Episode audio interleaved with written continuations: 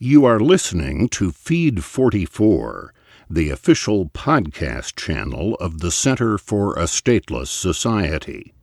C4SS is an anarchist think tank and media center.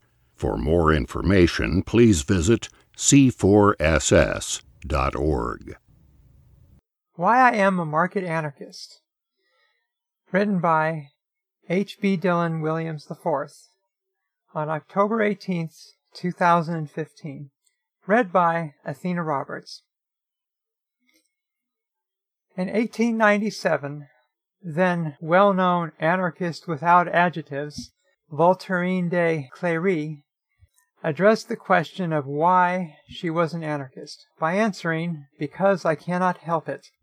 In her honor, I seek to address the same question with my own personal reasons.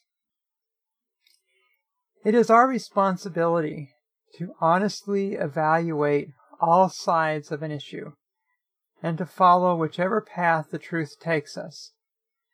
This dictum motivated my transition from minarchism to anarcho capitalism, and then finally to market anarchism. Privatization alone isn't enough. Privatize everything seems to be the crux of the anarcho capitalist view. There are some crucial weaknesses to this approach. Privatization may be a necessary condition for liberty, but it is not sufficient in and of itself.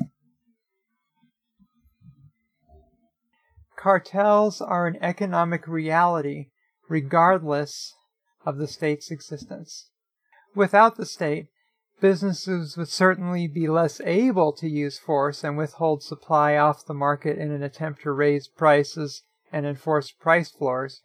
But even if the state were to collapse, optimal market conditions would still not be a given.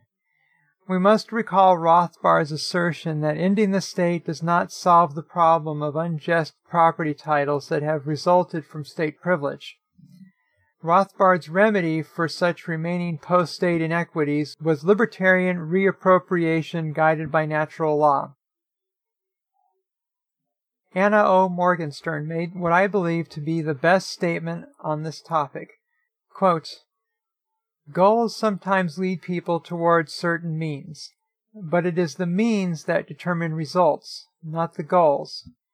And if the anarcho-capitalists follow minarchist means, the results will be anarchy, not some impossible anarcho-capitalism. My take on the impossibility of anarcho-capitalism is as follows. Under anarchism, mass accumulation and concentration of capital is impossible. Without concentration of capital, wage slavery is impossible. Without wage slavery, there's nothing most people would recognize as capitalism. Not all self identified anarcho capitalists believe the same things. But those who do believe in private companies running everything might be challenged by this article. What changed my opinion the most was considering how different the economy would be without the state. Some market anarchists advocate mutualism, which would remove barriers to capital placed in front of those who have been exploited by the state and state privileged businesses primarily the workers and poor. It would give them the opportunity to build, own, and be a part of managing the means of production. Depending on where a particular market anarchist sympathies lie, this transition could be made possible by various means peaceful market competition, direct action in one form or another, unionization, or some combination of these.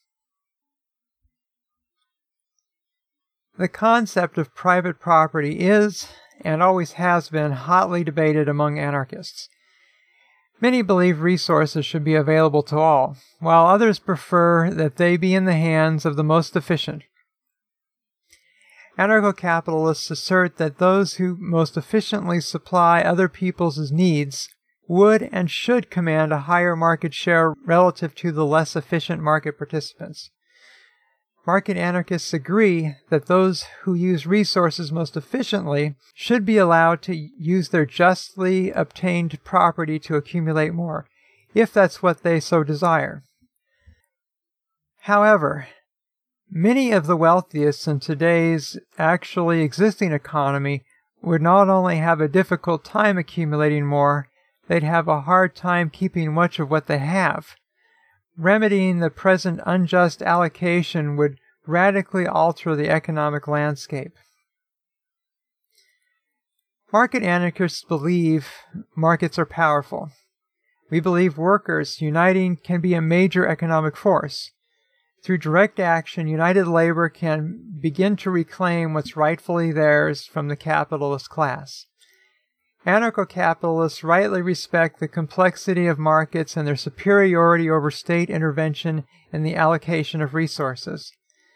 They just don't realize which side they're on.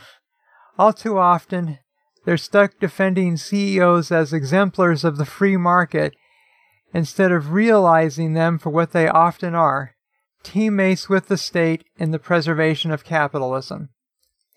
We can support markets without becoming corporate apologists. Anarcho capitalists place almost exclusive emphasis on abolition of the state.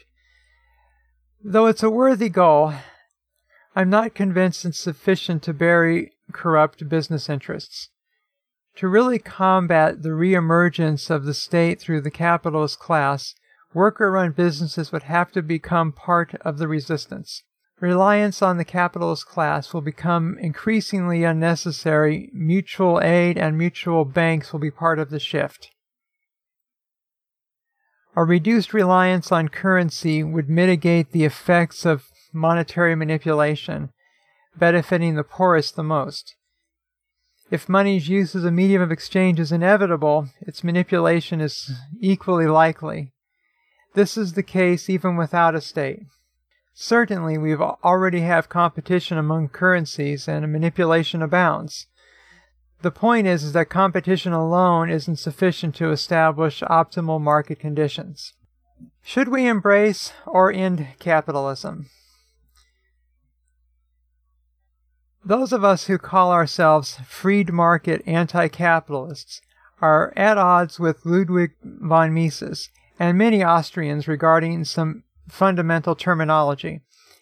In chapter 15 of Human Action, page 269 in the Scholars Edition, Mises says, quote, Today, many businesses are no longer liberal in the classical sense of the term. Rather than preferring to operate in a pure market economy, many find themselves utilizing the power of the state to stifle competitors. But it is entirely misleading to say that the meaning of the concept of capitalism has changed. Is characterized by restrictive policies to protect the vested interests of wage earners, farmers, shopkeepers, artisans, and sometimes also of capitalists and entrepreneurs. The concept of capitalism as an economic concept, immutable, if it means anything, it means market economy. One deprives oneself of the semantic tools to deal adequately with the problems of contemporary history and economic policies if one acquiesces in a different terminology. This faulty nomenclature becomes understandable only if we realize that the pseudo economists and the politicians who apply it want to prevent people from knowing what the market economy really is. They want to make people believe that all the repulsive manifestations of restrictive government policies are produced by capitalism. Unquote.